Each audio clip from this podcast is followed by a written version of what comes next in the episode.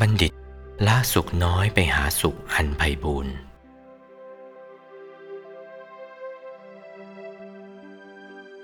สุขอันน้อยนั่นคืออะไร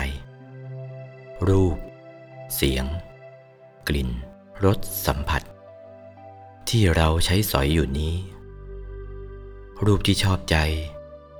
เสียงที่ชอบใจ กลิ่นที่ชอบใจ รสที่ชอบใจ สัมผัสที่ชอบใจ ติดอยู่ในกามมาพบที่ให้เราซบอยู่ในกามมาพบนี้โง่ศีรษะไม่ขึ้น ไอ้รูปเสียงกลิ่นรสสัมผัสนั่นแหละเป็นสุขนิดเดียว สุขเล็กน้อยไม่ใช่เป็นสุขมาก สุขชั่วปรบมือกระพือปีกไก่เท่านั้น มันสุขน้อยจริง ๆ ให้ละสุขน้อยนั้นเสีย ให้ละห้าอย่างนี้คือ รูปที่ชอบใจ เสียงที่ชอบใจ กลิ่นที่ชอบใจ รสที่ชอบใจ สัมผัสที่ชอบใจ เมื่อละได้แล้วเรียกว่าจาคะ สละสุขที่ยินดีในรูปเสียงกลิ่นรสสัมผัสนั้นได้ ยินดีในรูปเสียงกลิ่นรสสัมผัสนั้นเป็นไฉนเงินทองเข้าของ วิญญาณกทรัพย์ อวิญญาณกทรัพย์เหล่านี้ เรียกว่ารูปสมบัติ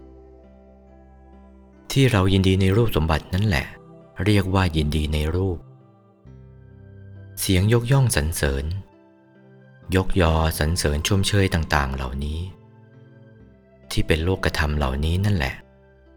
ยินดีในเสียง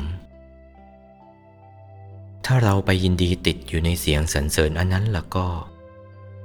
ทำให้เพลินซบเซาอยู่ในโลกเป็นทุกข์ เป็นสุขกับเขาไม่ได้ กลิ่นหอมเครื่องปรุงต่างๆ อันเป็นที่ชื่นเนื้อเจริญใจนั่นแหละ ยินดีในกลิ่นมัวยินดีในกลิ่นอยู่เถิด จะซบเซาอยู่ในมนุษย์โลกในกรรมภพดุดคนสลบโง่ศีรษะไม่ขึ้น ติดรสเปรี้ยวหวานมันเค็มอยู่นี่แหละยินดีในรสถ้าว่าติดอยู่ในรถเช่นนั้นแล้วล้วก็